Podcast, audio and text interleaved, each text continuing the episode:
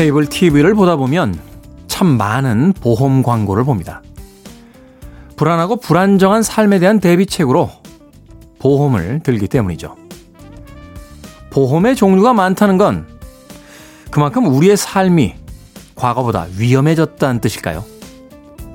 암, 치매, 교통사고, 노후 안정, 자녀 교육. 끝도 없이 이어지는 보험의 종류를 보며 생각해 봅니다. 그래서 마침내 그 모든 보험을 든 사람은 마음의 평화를 얻었을까? D-66일째 김태현의 프리웨이 시작합니다.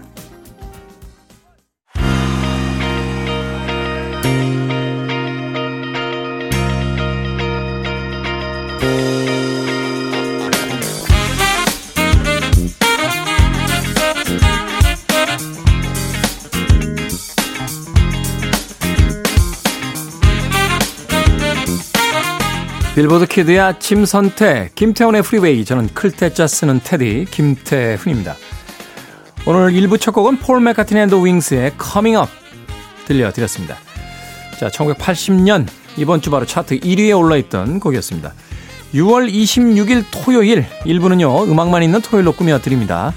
80년대의 빌보드 히트 차트, Hot 백 차트 바로 이번 주 차트 순위에 올라있던 곡들을 중심으로 해서 선곡해드립니다. 말하자면 몇십 년 전에 어떤 음악들을 우리들이 들어왔는지 잠시 시간 여행을 떠나보는 그런 시간도 될 수 있겠죠. 자, 그리고 2부에서는요, 북구북구로 꾸며드립니다. 북칼럼니스트 박사씨, 북튜버 이시안 씨와 함께 과연 또 오늘은 어떤 책을 읽어볼지 기대해 주시길 바랍니다. 자, 청취자분들의 참여 기다립니다. 문자번호 샵 1061, 짧은 문자는 50원, 긴 문자는 100원, 콩은 무료입니다. 여러분은 지금 KBS 2라디오 김태훈의 Freeway 함께하고 계십니다.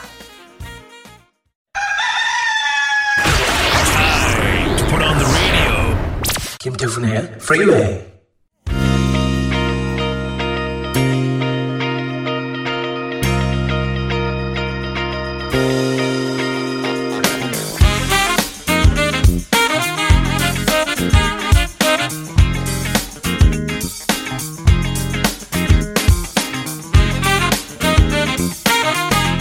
음악만 있는 토요일 세 곡의 노래 이어서 듣고 왔습니다. 82년도 차트 29위에 올라있던 칼라 버너프의 Personally 들으셨고요. 81년도 핫백 차트 12위에 올라있던 조이스 캐버리의 Sing from Greatest American Hero, Believe It or Not 들이었습니다. 80년대 초반에 아마 아, 미드 당시에 이제 외화, 아, 뭐 외국 드라마 뭐 이렇게 이야기를 했습니다만 미드로서 봤던 분들 아마 기억하실 겁니다. 제가 한번 이야기 드렸었어요. 어, 고등학교 체육, 고등학교 선생님이죠. 체육교사는 아니고 선생님이셨는데 우연히 슈퍼맨의 의상을 얻게 됩니다. 네, 근데 매뉴얼이 없어요. 그래서 날아가는 법을 못 배워서 어, 굉장히 고전하던 예, 그런 어떤 코믹한 음, 일종의 드라마가 아, 기억이 납니다. 제 기억이 맞다라면 슈퍼맨 옷을 입고 슈퍼맨인데 가운데 중자를 이렇게 쓴 예, 이상한 하여튼 슈퍼맨 옷을 입고 날아다니셨는데 착지법을 못 배워서 맨날 시, 이 쓰레기통에 와서 처박히고 막 이랬어요. 그 반에서 가장 문제아였던 어, 남자 학생이 한 명 등장하는데 눈빛이 아주 멋있었던 배우였습니다. 마이클 파레라고 하는. 이후에 이제 80년대 중반이 돼서 Street of Fire라는 영화의 주연을 맡기도 했던 음, 그런 작품이었습니다. 조이 스카버리의 Theme from Greatest American Hero, Believe It or Not 두 번째 곡으로 이어졌고요. 그리고 스모키 로빈슨의 Just to See Her 마지막 세 번째 곡이었습니다. 87년도 차트 9위에 올라있던 곡까지 세 곡의 음악 이어서 보내드렸습니다. 자, 김은희님, 떼띠, 빵가빵가. 오늘은 토요일이니까 귀여운 버전으로 인사해보아요. 라고 하셨습니다. 인사 방법이 요일 따라 달라집니까? 아, 평일에는 그냥, 안녕, 테디. 이렇게 담담히 오시다가, 토요일이 되면, 떼띠, 빵가빵가. 라고. 아, 제가 뉘앙스를 잘 못 살렸군요. 제가 떼띠 반가 반가 라고 하니까 약간 태국 분들 발음 비슷하게 예, 나오는 것 같은데. 언어라는 게 참 묘하죠? 그 지역의 언어에 따라서 이 뉘앙스들이 각기 달라지고요. 또 발음하는 것에 따라서 어떤 느낌도 달라집니다. 뭐 중국식 발음들, 또 베트남어의 육성, 뭐 태국이라든지 또 필리핀의 어떤 필리핀 따갈로죠. 예, 따갈로식 발음. 뭐 일본어, 어, 영어, 어, 프랑스어. 사실은 가장 중요한 건 그걸 발음하는 사람인 것 같아요. 제가 대학 다닐 때 불어를 전공했는데 불어가 굉장히 우아한 언어다라고 생각을 했는데 프랑스 코미디 영화 보면요 꼭 그렇지만은 않습니다. 예, 프랑스, 프랑스에서 촐싹거리는 캐릭터들이 나와서 불어를 할 때 보면 아 불어가 되게 촐싹거리는 언어구나 이렇게 생각이 될 때가 있으니까 어떤 언어가 어떤 분위기를 준다라기보다는 예, 그 언어를 사용하는 사람의 분위기가 아닌가 하는 생각 해봤습니다. 어, 화기연이라고 어, 아이디 쓰십니다. 매일 마산에서 통영으로 출근하며 운전하면서 들었습니다. 오늘은요 교육 때문에 서울 왔어요. 어디서 들어도 태운 테디님 목소리는 동일하군요. 늘 테디님을 응원합니다라고 문자 보내셨습니다. 고맙습니다. 그렇죠. 어디서 듣냐에 따라서 목소리가 달라지면 안 되지 않겠습니까?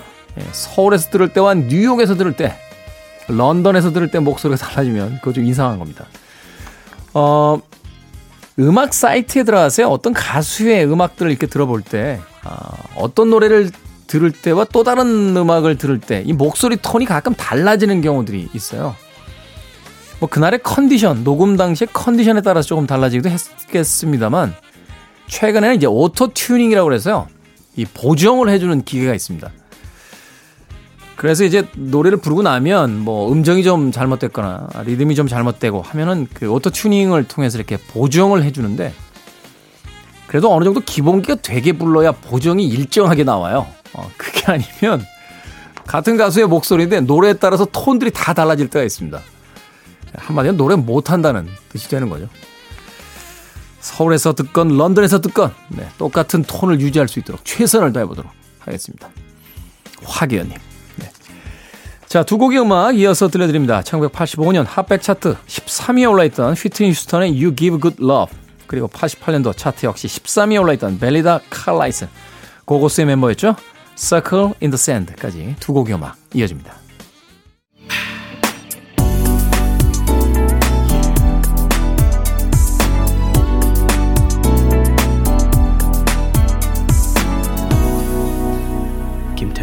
Freeway.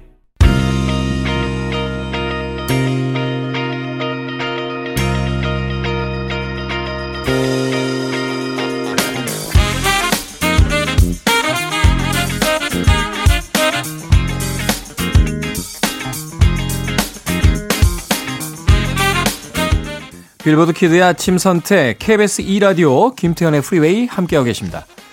1986년 핫백 차트 15위에 올랐던 곡이었죠. The Fabulous Thunderbirds의 Tuff Enuff 들으셨고요. 역시 84년도 핫백 차트 6위에 올라있던 Huey Lewis and the News의 The Heart of Rock and Roll까지 두 곡의 음악 이어서 듣고 왔습니다.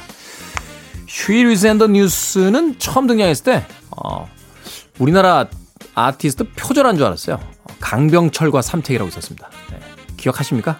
행운을 드립니다. 여러분께 드립. Heart of Rock and Roll 이렇게 듣다 보면 지금 기억에는 Huey Lewis and the News가 먼저였는지 강병철 and 삼태기가 먼저인지 모르겠습니다만 멜로디 라인이 약간 비슷한 부분이 있어서 예. 미국의 강병철과 삼태기라고 예, 불렀던 Huey Lewis and the News 네, 굉장히 독특하면서도 초기 그 록카블리 스타일의 음악을 굉장히 많이 히트시켰던 곡이었, 어, 밴드였는데 80년대 참 좋아했던 어, 그런 기억이 납니다. Back to the Future에도 음악을 수록해서 어, 많은 사랑을 받기도 했었죠.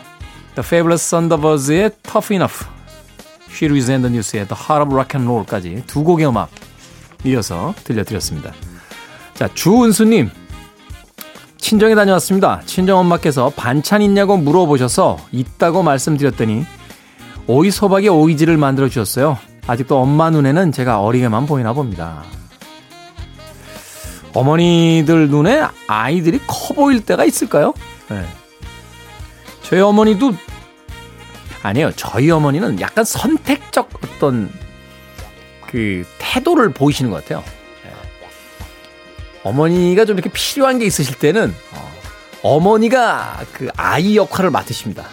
야, 내가 말이다. 요새 입맛이 통 없어. 막 이러시면서 뭔가 좀 애교를 부리시는 듯한 그런 어떤 태도를 보이시는데 저한테 별로 아쉬운 게 없으실 땐요. 아, 그냥 전 애예요. 야, 네가 뭘 알아, 야. 하면서. 부모님들 볼 때마다 참 재밌을 때가 있는데 가끔 제가 이렇게 또 어머니한테 잔소리 할 때가 있어요. 아, 왜 이렇게 말을 안 들어? 라고 하면 야, 나도 복수한다, 야. 너도 예전엔 내 말 안 들었잖아. 하시면서 어, 한방 먹이실 때가 있어요. 예, 엄마와 아이들 관계 예, 재밌습니다. 아, 그렇게라도 오래오래 건강하게 계셔 주셨으면 하는 마음들 아마 아이들이 갖고 있지 않을까 하는 생각이 드는군요. 그래야 엄마표 오이 소박이 오이지 맛있게 먹을 수 있지 않겠습니까? 주은수님. 네. 저도 엄마표 동태찌개 참 좋아합니다. 9359님, 테디 에그타르트 먹을 땐 항상 조심하세요. 냉장고에 넣어둔 에그타르트를 전자레인지에 30초 돌려 먹었는데 크림이 너무 뜨거워서 입천장이 다 까졌습니다. 진짜 사고는 한순간이네요. 달콤한 에그타르트를 먹다 다칠 줄이야. 저 좀 위로해 주세요. 하셨습니다. 그 조심하셔야 돼요.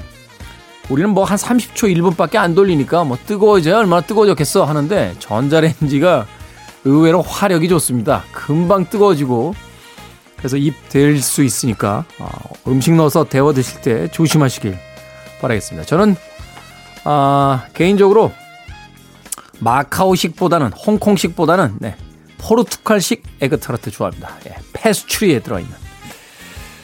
자, 1985년도 Hot백 차트 6위에 올라있던 곡입니다. Survivor의 The Search is Over.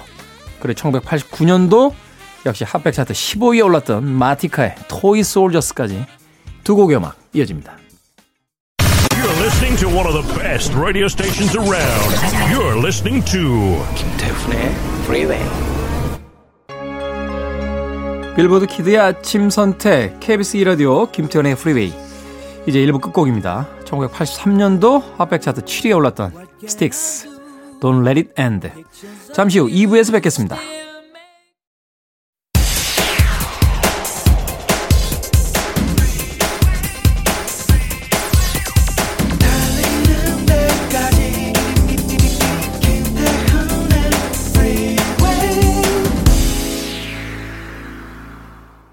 김태훈의 Freeway 6월 26일 토요일 2부 The Byrds의 Turn Turn Turn 이 곡으로 시작했습니다. 자 예고해드린 대로 잠시 후 북구북구 북튜버 이시한 씨, 북칼럼니스트 박사 씨와 함께 책을 읽어보는 시간 갖도록 하겠습니다. 잠시 후 만나봅니다. I want it, I need it, I'm desperate for it. Okay, let's do it. 김태훈의 Freeway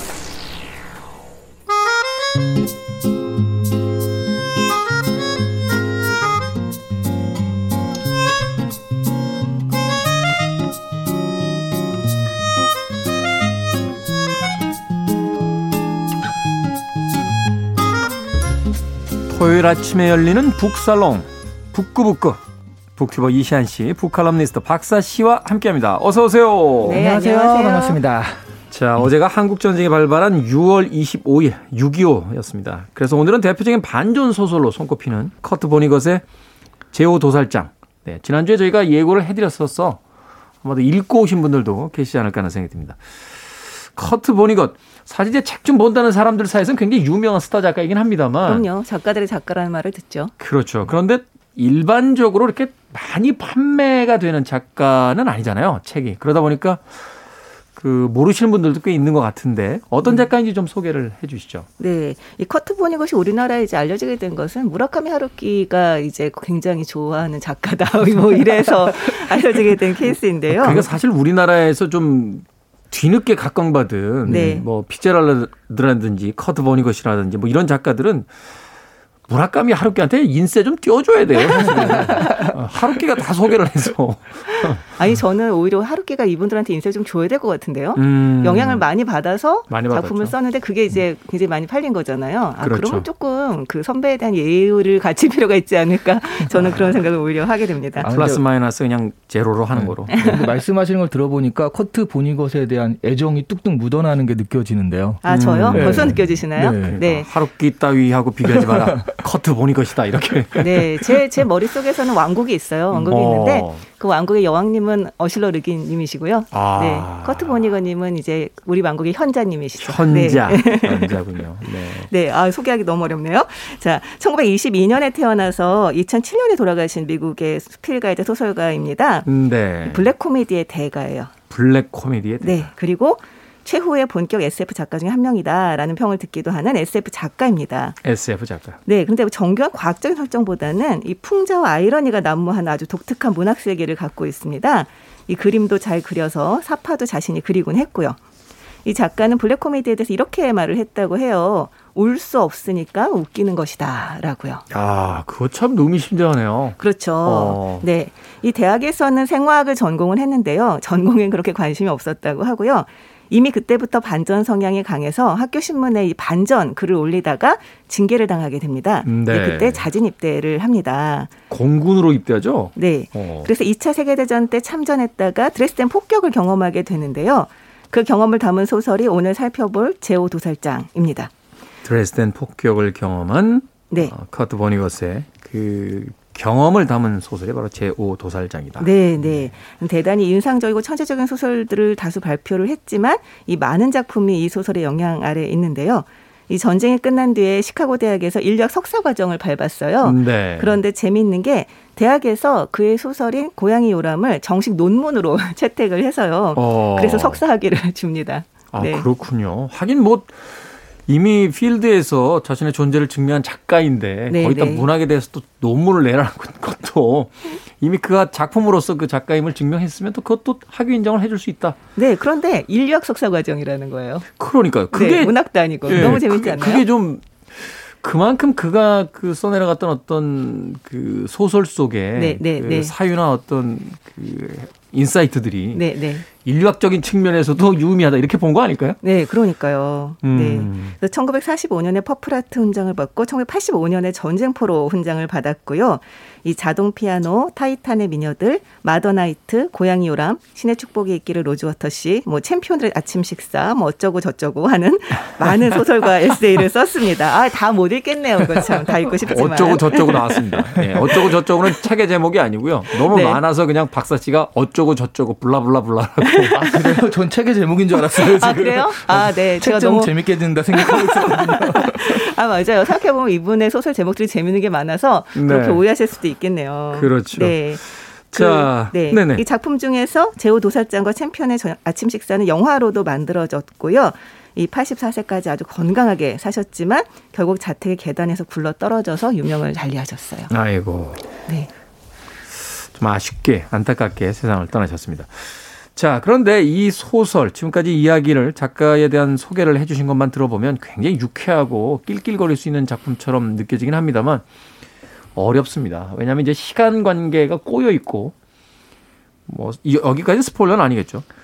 외계인까지 등장하는 이걸 과연 SF로 봐야 되는지 아니면 어떤 전쟁의 그 참담함을 음, 고발한 어떤 풍자적 어, 그런 작품으로 봐야 되는지 참 헷갈리는 작품이기도 한데 이시안 씨께서 소설의 내용을 좀 요약을 좀 해주십시오. 이거를 요약한다는 것 자체가 어려운 일을 맡으셨습니다. 네, 얼른 해주세요. 아, 얼른. 아, 이 네. 빌리 필그램이라는 사람이 주인공인데요. 네. 이 필그램이라는 말 자체가 순례자들이잖아요. 그렇죠. 그 미국에서는 뭐 필그램 파더스 해가지고 그 두상들 그 미국을 시, 그 미국의 시초라고 할 수 있죠. 그런 사람들을 일컫는 말이기도 한데 이름 자체도 의미가 있는 것 같습니다. 이 주인공이 겪은 드레스덴 폭격 사건을 다룬 작품이에요.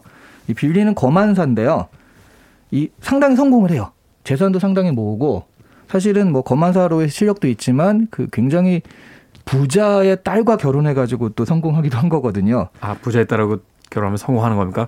어, 그 성공이 이제 여러 가지 의미가 있지만 음, 네. 외부에서 보기엔 참 부럽다라는 생각을 하는 그런 성공을 했죠. 네. 이 사람이 1968년에 비행기 사고를 당한 후에 자신이 외계인들인 트파, 트랄파마 도어인 이 이름 어려운데 트랄파마 도어인들에게 납치를 당해서 그들의 행성에 있는 동물원에 갇혔었다라는 주장을 하기 시작을 합니다. 네. 이 트랄파마 도어인들은 시간을 연속적으로 순서에 따라 살아가는 것이 아니라 과거, 현재, 미래의 시간을 한눈에 보면서 자신이 좀 관심을 가진 시간대로 눈을 돌릴 수 있는 그런 음. 어떤 능력들을 가지고 있고 이 빌리한테 알려주거든요. 빌리는 그런 영향을 받아서 자신의 인생의 여러 가지 순간들로 시간 여행을 하게 돼요. 네. 그가 가는 과거의 시간 속에 주로 위치한 게 2차 세계대전의 드레스덴 폭격 때 거기서 살아남은 사람이다 보니까 그래서 전쟁포로로서 드레스덴 폭격을 현장에서 겪은 것들을 하다가 갑자기 확 시간 이동을 해가지고 또 트랄파마 도어인들한테 잡혀가지고 트랄파마 도어인들의 동물원에 갇혀 있었던 데로 갔다가 거만사로서의 현재로 갔다가 비행기 사고의 경험들이 왔다 갔다 하면서 시간과 공간을 막 그냥 툭툭툭 이동하는 그런 모습들이 나오거든요. 음, 이런 네. 시간 여행을 계속 하게 되는 이야기입니다. 이 게 이런 설정으로밖에 얘기할 수 없을 것 같아요. 이게 그 조각조각 나 있어가지고 쭉 연결되는데 핵심은 드레스덴 폭격 사건이다라고 말할 수 있습니다. 어, 개념을 잘 들었으니까 이제 줄거리를 소개해 주십시오. 어, 인생은 참 살기 힘든 것이다. 이것이 줄거리입니다. 네. 그냥 뭐 빌리 필그램의 모험 약간 이렇게 하면 되지 않을까요? 그렇죠. 가장 인상적인 것들이 이제 그 이 빌리 필그림이 그 납치 납치가 아니죠 이제 외계인을 만나게 되죠 트랄파마 도라 도어인이라고 하는 사람을 이제 시간 여행을 통해서 이제 만나게 되는데 그때 이제 트랄파마 도어인들이 이제 사는 방식 과거 현재 미래가 이제 같이 섞여 있잖아요. 저는 사실 깜짝 놀랐던 게 2016년에 나왔던 영화가 있습니다. Contact라고. 네, 조디 네. 포스터가 주연을 맡았던 Contact가 원래 있었고 네. 그거는 이제 칼 세이건 원작을 소설화했던 건데 드니 빌뇌브라고 하는 감독이 만들었던 2016년의 그 Contact를 보면 네. 외계인들이 지구에 와서 언어를 가르쳐 줘요. 그 언어가 이렇게 원형으로 돼 있는데 말하자면 원이라는 건 시작도 없고 끝도 없잖아요. 네. 그 원으로 만들어진 언어를 이제 해석하는 과정에서 이제 외계인과 지구의 어떤 지구인의 어떤 차이를 보여주는데 그리고 나서 영화의 마지막 부분에 가게 되면 현재도 미래도 과거도 이게 시간 순서대로 배열이 돼 있지 않고 혼합되어 있는 마치 하나의 원처럼 돌아가고 있는 그런 상황들이 펼쳐지거든요. 음. 저는 사실은 그 영화 보면서 이 그, 이 커트 보니것의 어, 제오도 설장에서의 어떤 아이디어를 그 영감을 또 영화한 게 아닌가 하는 생각이 들어서 굉장히 흥미롭게 봤던 그런 기억이 있습니다. 네, 그 소설의 원작을 쓴 테드 창도 거의 천재적인 SF 작가라는 소리를 그렇죠. 듣는 작가죠. 네, 최근에는 뭐 가장 몸값이 비싼 SF 작가인데. 네. 아마도 이 그 커트 보니것의 작품에서 슬쩍 뭔가 하나는 영감을 얻지 않았을까? 저, 저는 이 과거, 현재, 미래가 이런 식으로 공존하고 있다라는 것을 보고 요즘에 또 그 슈퍼 히어로들이 나오는 영화에서 multiverse라는 주제가 나오잖아요. 네. 멀티버스. 서로 이제 네. 막 세계가 엮이죠. 네. 섞이고. 다른 세계에서 살고 있는 또 다른 나도 있고 그게 과거일 수도 현재일 수도 있고 그러다 보니까 뭐 예전에 우리 세계에선 죽었던 슈퍼 히어로들을 다른 세계에서 갖고 오면은 거기선 또 살아 있고 하는 모습들을 보면서 사실 요 생각이 좀 많이 나기도 했거든요. 네. 음, 네. 이 시간과 공간의 문제는 사실 SF 작가들한테는 엄청나게 중요한 문제고요. 그래서 제가 볼 때는 과학자들도 물론 굉장히 이제 엄밀하게 이제 뭐 연구를 하고 있지만 이 시간과 공간이라고 하는 주제에 대해서는 할 수 있는 모든 상상을 펼쳐놓은 세계가 SF가 아닌가라는 음. 생각이 들어요. 특히 이 시간 여행 같은 경우는 아주 중요한 이제 소재 중의 하나죠. 그렇죠. 자, 그런데 이 소설에서 이 혼란스러운 어떤 시간의 그 배열들, 그리고 그 시간을 넘나드는 이제 주인공의 이야기, 그리고 거기에 등장하는 이제 외계인, 트랄파마도인까지도 사실은 이해하기 위해서는 이 앞서 거론하셨던 드레스덴 폭격 사건에 대한 이 작가의 어떤 경험 여기서부터 이제 출발을 해야 될 것 같은데 네, 네. 이게 어떤 사건이었습니까? 네. 이 드레스덴 폭격 사건은 이 독일의 도시인 드레스덴을 제 2차 세계 대전 거의 마지막 날에 미국과 영국이 연합해서 폭격한 사건이에요. 근데 사실 유명하진 않지만 굉장히 피해가 심했던 사건입니다. 이 네 번의 공습으로 폭격기가 한 527대가 출동을 해서 3,900톤 이상의 고폭탄과 소위탄을 투하했다고 하는데요. 네. 이게 아직까지도 사실은 유골들이 발견되고 있어서 딱 확정은 안 되었지만 공식적으로는 음 22,700명 에서 2만 5천 명이 사망한 것으로 추정이 되고요. 네. 뒤늦게 발견된 유골을 합치면 지금 3만 5천 명 정도가 되지 않을까 뭐 이런 얘기가 나오고 있습니다. 근데 여기 이때 네. 사망자가 그 일본의 원폭 투하 당시에 사망한 사람들보다 더 많을 수도 있다. 뭐 이런 이야기들도 있잖아요. 그건 예, 그런 연구도 있지만 사실 그것은 그것에 기반해서 이 작가가 쓰기는 했는데 이제 그거는 이제 공식적 의견은 아니라고 해요. 음, 네. 나치 같은 경우는 50만 명 이상이 죽었다라고 주장을 하기도 합니다. 그건 네. 갭이 좀 큰데요. 네, 네. 음. 보니것 같은 경우는 13만 5천 명이 죽었다라고 말을 하는데 그것도 이제 근거가 있기는 하지만 그 근거는 좀 믿을 만하지 못하다 뭐라는 얘기를 듣고 있어요. 어쨌든 어마 어마어마한 숫자가 민간인과 군인 포함해서 네, 다 죽었던 거죠. 이 폭격한 연합군 측에서는 군수공장이 목표였다라고 주장을 했는데 뭐 도가 너무 지나쳤다. 그렇다고 보기에는 이런 반론들이 계속 불거지고 있습니다. 사실 이때는 이제 전세가 좀 기운 상황이었고 네. 과연 이 드레스덴이 사실 뭐 군수 창고가 있었다라고 이야기는 합니다만 여기가 그 군사 도시도 아니었고 맞아요. 사실 이제 런던을 폭격당한 그 영국의 어떤 그 분풀이 같은 느낌도 있었고요. 거기 이제 미국이 가세한 듯한 그런 느낌도 있었잖아요. 네. 그 빌리 필그림이 바로 포로 생활을 할 때 이 드레스덴 폭격을 현장에서 목격을 한 거잖아요. 그러니까 커트 보니것이. 커트 보니것이. 네. 네. 빌리 네. 필그림을 자꾸 제가 커트 보니것 작가하고 헷갈리는군요. 근데 거의 반자서전적인 소설 아닌가요? 이거 보면?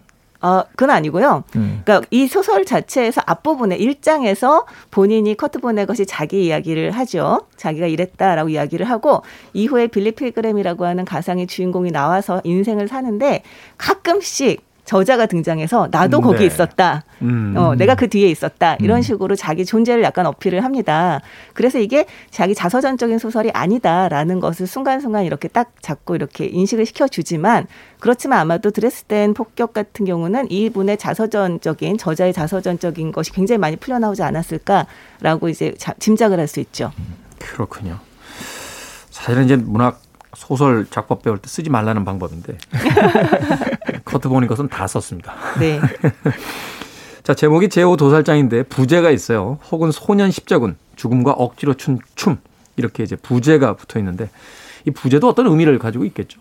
네. 이 앞부분에서 이 말씀드렸듯이 일장에서 이 커트 버니것이 드레스덴 폭격에 대한 이야기를 쓰려고 하면서 자기 이제 전우를 만나고 이런 과정들이 나와요. 그런 과정에서 전쟁을 미화하려는 거 아니냐. 전쟁에 대해서 쓰려는 사람들은 전쟁 영웅에 대한 이야기들을 쓰고 막 우락부락한 그 주인공들이 등장해서 정의를 실현하고 응징하는 것 이런 식으로 쓰지 않느냐라는 이 항변에 대해서 이 소년 십자군 같은 이야기를 쓰겠다 이렇게 얘기하는 장면이 나옵니다. 네. 근데 이 소년 십자군이라고 하는 게 굉장히 추악한 역사적인 사실이죠. 그 사실은 이제 신이 살아있다는 걸 증명하기 위해서 어른들에 의해서 강제 동원된 소년들이었잖아요. 중세 시대에. 네. 그러니까 1213년에 시작됐는데 수사 두 명이 독일과 프랑스에서 아이들로 이루어진 군대를 길러서 북아프리카에 가서 노예로 팔자. 이렇게 계획을 했다고 해요. 네. 그리고 거기 거기 아이들이 3만 명이 지원을 했고요. 네. 결국 이 아이들은 마르세유에서 배를 타고 나갔는데 배가 난파하는 바람에 반 정도가 입사하고 나머지 반이 북아프리카에 도착해서 팔려 나갔다. 뭐 이렇게 얘기를 하는데요. 음. 정말로 뭐 명예도 없고 사실 굉장히 이제 끔찍한 이제 죽음만이 있는 그런 작전이었던 거죠. 네. 그리고 이 소설에 보면 중간쯤에 빌리가 굉장히 어린 나이에 참전을 한 거잖아요. 그래서 다른 사람의 뭐 외투 같은 것도 좀 빌려 입은 그런 우스꽝스러운 모습을 보고 되게 소년 십자군 같다라고 이 빌리한테 얘기하는 모습도 나오더라고요. 음, 네. 그렇죠. 그러니까 말하자면 이제 유럽과 그 구대륙에서의 어떤 과거의 역사 속에서의 어떤 힌트까지도 가지고 와서 어 20세기 이 참혹한 전쟁에 대한 이야기를 바로 그 커트 보니것이 이런 식으로 표현하고 있었던 게 아닐까 하는 생각 해보게 됩니다. 음악 한 곡 듣고 와서 계속해서 책 이야기 나눠보도록 하겠습니다. 뭐 자랑스러운 미국의 창가처럼 알려져 있긴 합니다만 이 음악은 사실 어, 반전의 메시지를 어, 담고 있었죠. 브루스 스프링스틴입니다. Born in the USA. 브루스 스프링스틴의 Born in the USA 들으셨습니다. 빌보드 키드의 아침 선택, KBS 2라디오, 김태훈의 프리웨이, 북구북구 이시안 박사 씨와 함께 커트 보니것의 제오 도살장 읽어보고 있습니다. 자, 이 예상치 못한 순간의 시간과 장소를 계속해서 어, 왔다 갔다 하게 되는 너무나 혼란스러운 그런 이야기들이 펼쳐지게 되는데 우리가 흔히 아주 잘 만든 작품들을 이야기할 때 내용과 형식, 형식과 내용이 일치한다 이런 이야기를 하게 되잖아요. 그런 의미에서 본다라면 이 제오 도살장이 이렇게 시간과 공간을 막 이동하는 연대기적이지 않은 이제 배열의 어떤 구성이라는 것들이 사실은 이제 이 책이 이야기하고자 하는 그 내용과 잘 부합되고 있기 때문에 이 작품을 놀라운 작품으로 평가하는 게 아닌가 하는 또 생각을 해봤거든요. 네. 어떤 이유 때문일까요? 어, 저 같은 경우는 이걸 보면서 정말 약간 감탄을 했는데요. 우리가 인생을 살면서 사실은 태어나서부터 지금까지 살아오면서 그냥 일, 일직선으로 그냥 차례차례 차근차근 살아왔다고 생각하지만 네. 돌이켜 보면 우리가 어느 순간에 잡혀 있는 걸 알 수가 있거든요. 어느 순간에 잡혀 있다. 그럼요. 어떤 행복했던 순간 아니면 트라우마를 느꼈던 순간 이런 순간들이 사실 저희 인생에서는 훨씬 붉어져 있고 네. 나머지의 부분들은 사실 기억이 잘 안 나잖아요. 그렇지 그렇죠. 않나요? 중간 네. 중간 과정은 별로 마치 그 뭐라고 할까 KTX 타고 부산 내려갈 때 네. 중간에 자고 나면은 과정 사라지고 벌써 동대구야 하는 생각이 드는 그런 느낌의 네, 어, 네. 경험들이 있죠. 이 저자 같은 경우도 사실 이 드레스덴 사건에 대해서 굉장히 글로 쓰고 싶다, 글로 쓰겠다라고 이제 공언을 하고 다녔다라고 얘기를 하는데요. 결국 이제 이분 같은 경우는 정말 거기에 붙잡혀 있는 거죠. 그 시기에. 드레스덴 네. 폭격 당시의 그 시간에. 네. 그 이전에도 삶은 있었고 그 이후에도 삶은 있었지만 그것이 이 사람한테는 굉장히 큰 트라우마가 되기도 했었고 인생에서 인생을 극적으로 바꾸는 어떤 계기가 되기도 했었던 거죠.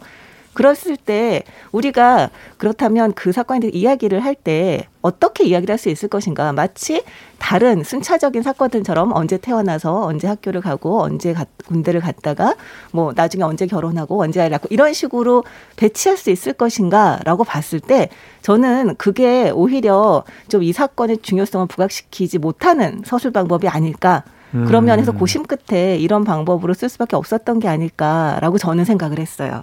그러네요. 우리가 그냥 어, 논리적으로 사고하는 것은 시간의 연대기를 쫓아가고 있다라고 하지만 우리의 그 기억과 우리의 어떤 태도는 어느 한순간에 머물렀다 과거로 돌아가기도 하고 아직 오지 않은 미래에 먼저 도착해서 거기에 맞춰서 오늘을 살아가기도 하고 이런 것들이 사실은 그리 연대적인 어떤 시간의 흐름을 쫓는 삶은 아니다. 이렇게 이제 작가는 이해하고 있었다라고 설명을 해 주신 것 같고요. 그리고 그 시대 같은 경우에는 그러니까 처음에 내용과 형식이 좀 일치하는 게 아니냐 그런 것들이 명작이 아니냐라고 하셨는데 이때가 포스트 모더니즘이 좀 발흥하던 때인 것 같아요. 그러니까 모더니즘이라는 게 계몽주의 시대부터 이어오는 뭐 이성 중심주의 그러니까 원인과 결과가 분명하고 시간은 순차적으로 흐르고 이런 것들이 시대였던 데 반해서 포스트 모더니즘은 그런 것들을 부정하고 해체하는 거잖아요. 사실은 1차 세계대전 때 충격이 이제 다다이즘 같은 네. 그 허무주의적 어떤 예술 사조를 가져왔다라면 이제 2차 세계대전이 끝나고 나서 두 번의 이제 세계대전까지 끝나게 되자 사실은 그 포스트 모더니즘의 어떤 논쟁을 촉발시키는 이제 이론들이 막 등장을 하고 네. 막 이렇게 퍼져 나오죠. 그게 이제 소설적 형식으로 보자면 이렇게 인과가 좀 왔다 갔다 하고 이게 순차적으로 진행되지도 않으면서 이게 뭐지? 그러니까 해체된 거잖아요, 그냥 해체된 그렇죠. 이런 모습들이 포스트 모더니즘이란 그런 형식과 어울려서 뭐 전쟁이라는 게 무슨 의미가 있는가? 우리가 이렇게 음. 살아왔던 게 어떤 의미가 있는가라고 포스트 모더니즘이 그런 것에 대한 그 어떤 의문이라면 이런 형식도 거기에 맞춰가지고 이렇게 진행된 것이 아닌가. 네, 맞아요. 네, 그래서 형식과 내용이 좀 일치하는 모습들이 여기에 나온 것이 아닐까 하는 생각이 들어요. 네. 이 보니업 같은 경우는 이 문명은 제 1차 세계대전에서 끝났다. 뭐 이렇게 말을 하기도 했다고 하는데요. 네. 어떤 합리성이라던가 말씀하셨던 어떤 순차적인 것, 원인과 결과 약간 이런 부분에 대해서 좀 전반적으로 의문을 전체적으로 의문을 제기를 하고 있는 그런 소설이기도 한 거죠. 그렇군요. 사실은 그래서 그런지 몰라도 그 우리가 소설에서 소위 인과성이라고 이야기하는 그 것들을 굉장히 많이 벗어납니다. 열심히 살아보려고 하는 사람은 어떤 황당한 죽음을 맞이하고 이 주인공 같은 빌리 필그린 같이 세상을 어떻게 보면 좀 허무하게 어떤 욕망 없이 쳐다보는 사람은 계속해서 그 삶의 순간에서 위기를 극복하고 살아남는 이런 아이러니들이 이제 펼쳐지게 되는데 이 두 부분에 대해서 좀 이야기해 보면 소설을 좀 더 깊게 이해할 수 있지 않을까 하는 생각이 듭니다. 트라팔마도인이라고 하는 이제 외계인이 갑자기 뜬금없이 등장한다는 거. 그리고 대부분의 이제 소설의 주인공들은 작가의 욕망을 이제 대변하기 때문에 그냥 매력적이고 그냥 흥미진진한 인물로서 그려지는데 이 빌리 필그림은 사실은 이제 무채색의 인간이잖아요. 네. 뭐 그리 매혹적이지도 않고 언젠가 그 옆 테이블에 앉아서 이야기를 하고 있어도 다시는 고개를 돌려서 쳐다볼 것 같지 않은 그런 인물인데 오히려 찌질하다는 생각이 들지 않아요? 정말 네. 역대급으로 초라하죠.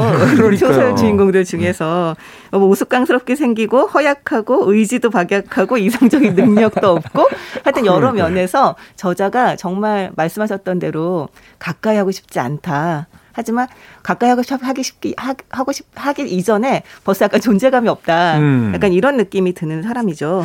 네. 영화화되기도 했는데 주연으로 캐스팅됐다는 소식 들으면 되게 기분 나빴을 것 같아요. 사실 그 정도의 이제 캐릭터인데 그런 인물을 주인공으로 삼은 것과 예, 외계인의 존재를 이제 등장시키는 거 이건 어떻게 우리가 이해를 해볼 수 있을까요? 그 앞서 말씀드렸던 그 이 전쟁을 미화하려는 게 아니냐 막 이런 그 비난을 퍼부었던 사람에게 이렇게 얘기를 해요. 영화라면 프랭크 시나트라와 존 웨인 아니면 다른 매력적이고 전쟁을 사랑하는 추잡한 늙은 남자들이 두 사람을 연기하겠죠. 그럼 전쟁은 그냥 멋지게 보일 것이고 그래서 음. 우리는 전쟁을 또 많이 하게 될 거예요. 그리고 저 위층에 있는 애들 같은 어린애들이 나가 싸우게 되겠죠. 라고 얘기를 하는데 이 어떻게든 전쟁을 미화하지 않으려고 하는 의지 이 음. 저자의 그런 의지가 이 주인공을 정말 닮고 싶지 않게 만드는 그렇게 아. 그런 주인공을 만드는데 큰 역할을 하지 않았나라는 생각이 저는 좀 들어요. 그러네요. 2차 세계 대전 이후에 이제 미국의 전승을 기념하기 위해서 헐리우드에서 만들었던 대부분의 전쟁 영화들을 보면 영웅 서사거든요.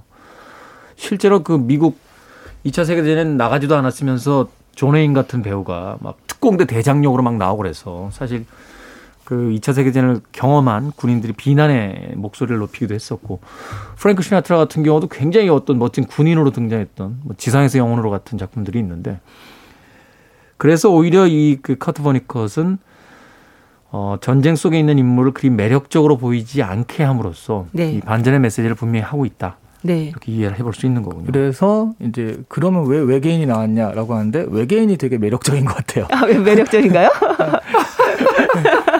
주인공은 별론데 외계인들의 어떤 생각이나 이런 것이지 과거, 현재, 미래라는 게 한눈에 펼쳐지며 그런 것들이 아 그게 뭐 네가 죽는 것이 싫으면 눈을 돌려서 너가 너가 행복한 그런 곳에 시가, 시선을 두면은 그 행복한 그 시대를 살 수 있다 이런 거잖아요. 그런 어떤 생각들 그런 것들이 외계인이라는 존재로서 이렇게 부각이 되는데 그런 면에서는 트라팔마 도어인 좀 낯설긴 하지만 네. 약간 매력적인 것들이 있었던 것 같아요. 네, 저는 그 외계인을 등장시킨 이유 중에 하나가 좀 이 전쟁이라던가 이런 것을 이 폭력 이런 거를 아주 완전히 다른 관점에서 보면 어떻게 보일까? 라는 것을 한번 보여주고 싶지 않았나라는 생각이 드는데 뭐 매력적이라고도 음. 볼수 있고요. 때로 때로 이 트라팔마 도어인이 약간 현자처럼 느껴지기도 하잖아요. 맞아요. 어. 여기서 빌리가 그 외계인들한테 이렇게 얘기를 해요. 정말 그 지구인들은 어떻게 너무 폭력적이고 너무 끔찍한 존재들이다.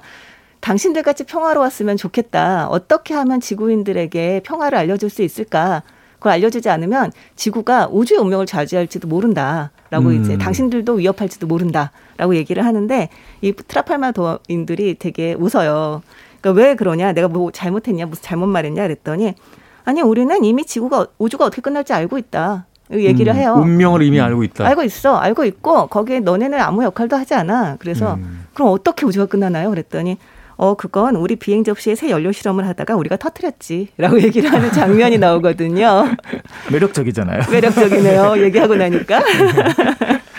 뭐 자유의지라는 그 단어도 등장하긴 합니다만 이런 것 같아요. 결국 전쟁을 겪으면서 우리가 느끼게 되는 것은 우리가 뭘 바꿔보겠다고 그렇게 노력하면서 어, 했지만 결국 우리가 바꿀 수 있는 건 아무것도 없었다라는 어떤 그 짙은 허무의 냄새를 네. 그 우스꽝스러운 우주인들의 대화를 통해서 또 들려주고 있는 게 아닌가 하는 생각. 그 우주인이 직접 얘기하는 게 있어요. 그러니까 내가 그 우주인들이 여러 우주를 다 돌아다녔지만 자유 의지에 대해서 떠드는 건 지구가 처음이다. 맞아요. 그런 네. 얘기가 나오죠. 네. 음, 그만큼 그것이 허황된 것이다라고 네. 어, 외계인의 입을 빌어서 작가는 이야기하고 있는 것 같습니다. 그런 음악 하나 준비했습니다. 내나의 곡인데요. 어, 사소한 착각으로 인해서 비극에 빠져들게 되는 이야기를 너무나 경쾌하게 노래하고 있습니다. 99 Love the Balance 듣습니다. To break free. Are you free?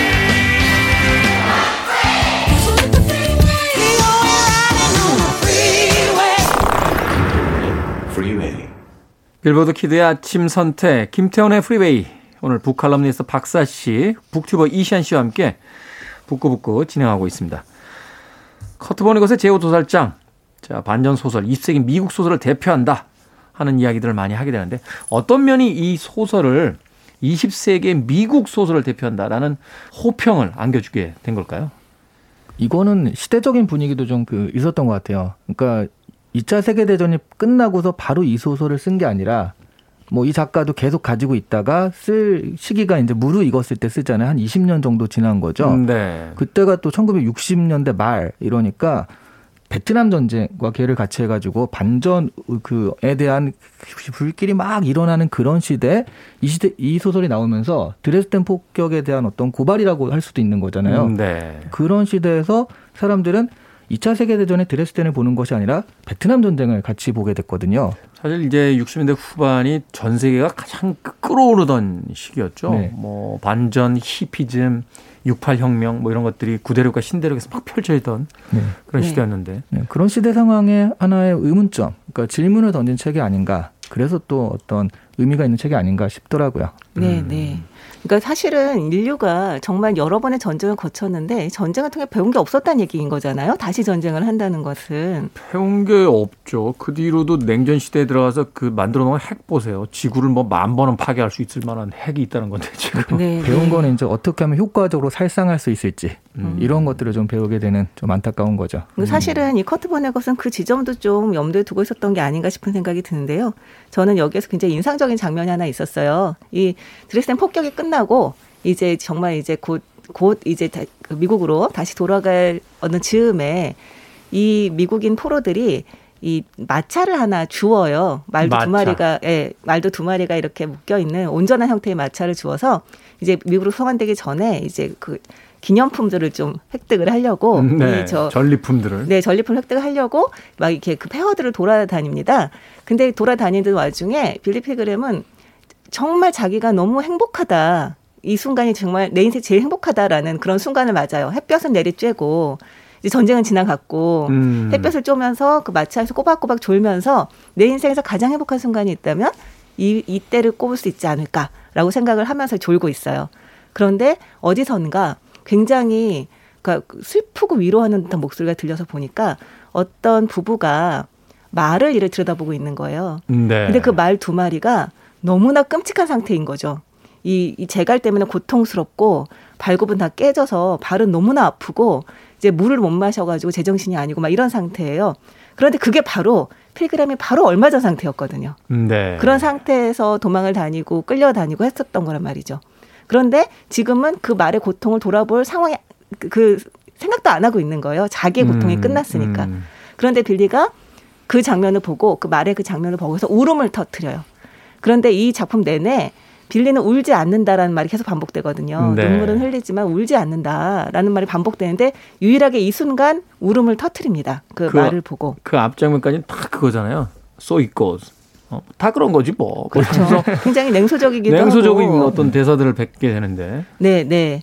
그래서 저는 이 장면을 보면서 아, 우리가 고통을 받았으면 당연히 다른 고통을 미연에 방지할 수 있는 힘이 있다면 그렇다면 고통을 방지해야 될 것인데 그럼에도 불구하고 왜 우리는 계속적으로 전쟁을 일으키는가?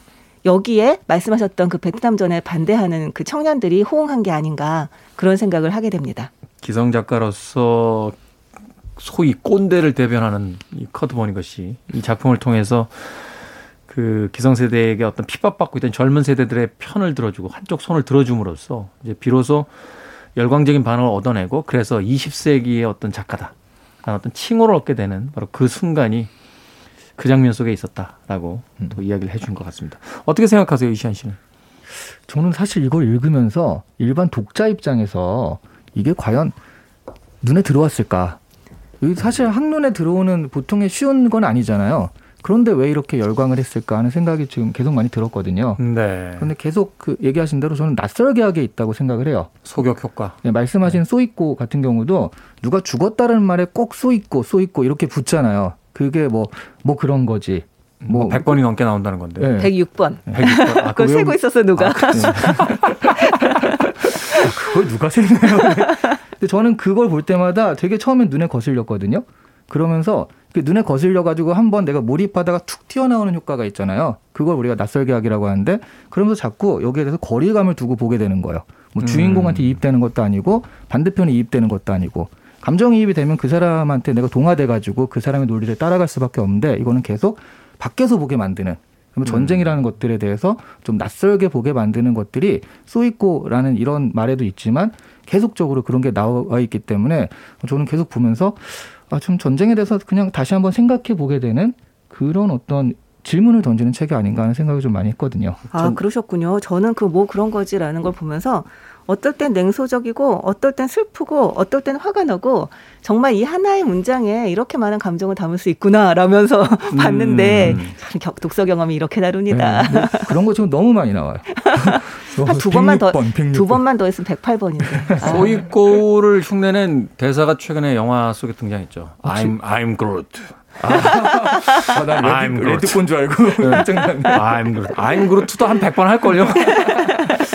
네, 어벤져스의 그 가디언스 오브 갤럭시에서 등장했던 캐릭터의 I'm Groot라고 하는 단어도 대사도 떠오릅니다. 자, 커트 보니것의 제오 도살장 한 줄로 짧게 좀 마무리를 해 주십시오. 어, 저는 사실은 이게 반전 소설이냐 반소설이냐 음. 네, 소설 자체 작법에도 뭔가 의문을 던진 전쟁에도 그렇지만 그런 차원에서도 의미가 있는 소설이라고 생각을 합니다. 그런 의미에서 본다면 역시 내용과 형식이 절묘하게 맞아떨어졌다라고 또 이야기할 수 있겠군요. 네, 네. 아, 저는 굉장히 재밌게 봤는데 네. 이 전쟁이 얼마나 끔찍한 것인지 잊지 않기 위해서라도 꼭 읽어야 될 책이 아닐까라는 평범한 네, 추천사를 한번 드려봅니다. 네, 그 평범한 속에 바로 이 책의 주제가 가장 잘 녹아 들어가 있겠죠.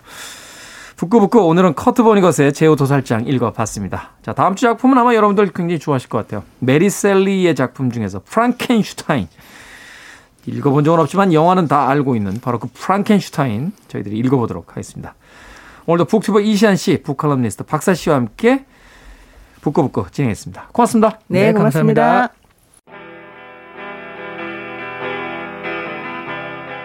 음악 한 곡 듣습니다. 가사를 이해하면서 듣는다는 건 참 필요한 것인 것 같습니다. 크랜베리스의 좀비 준비했는데요. 가사를 천천히 들여다보면 반전에 관한 이야기를 담고 있습니다.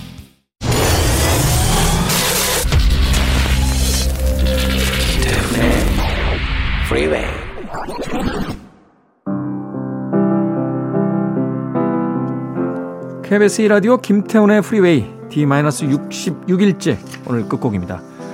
뭐 세상에 이보다 대표적인 반전곡이 있을까요? 존 레논의 Imagine 들려드리면서 저는 작별 인사드립니다. 내일 아침 7시에 돌아오겠습니다.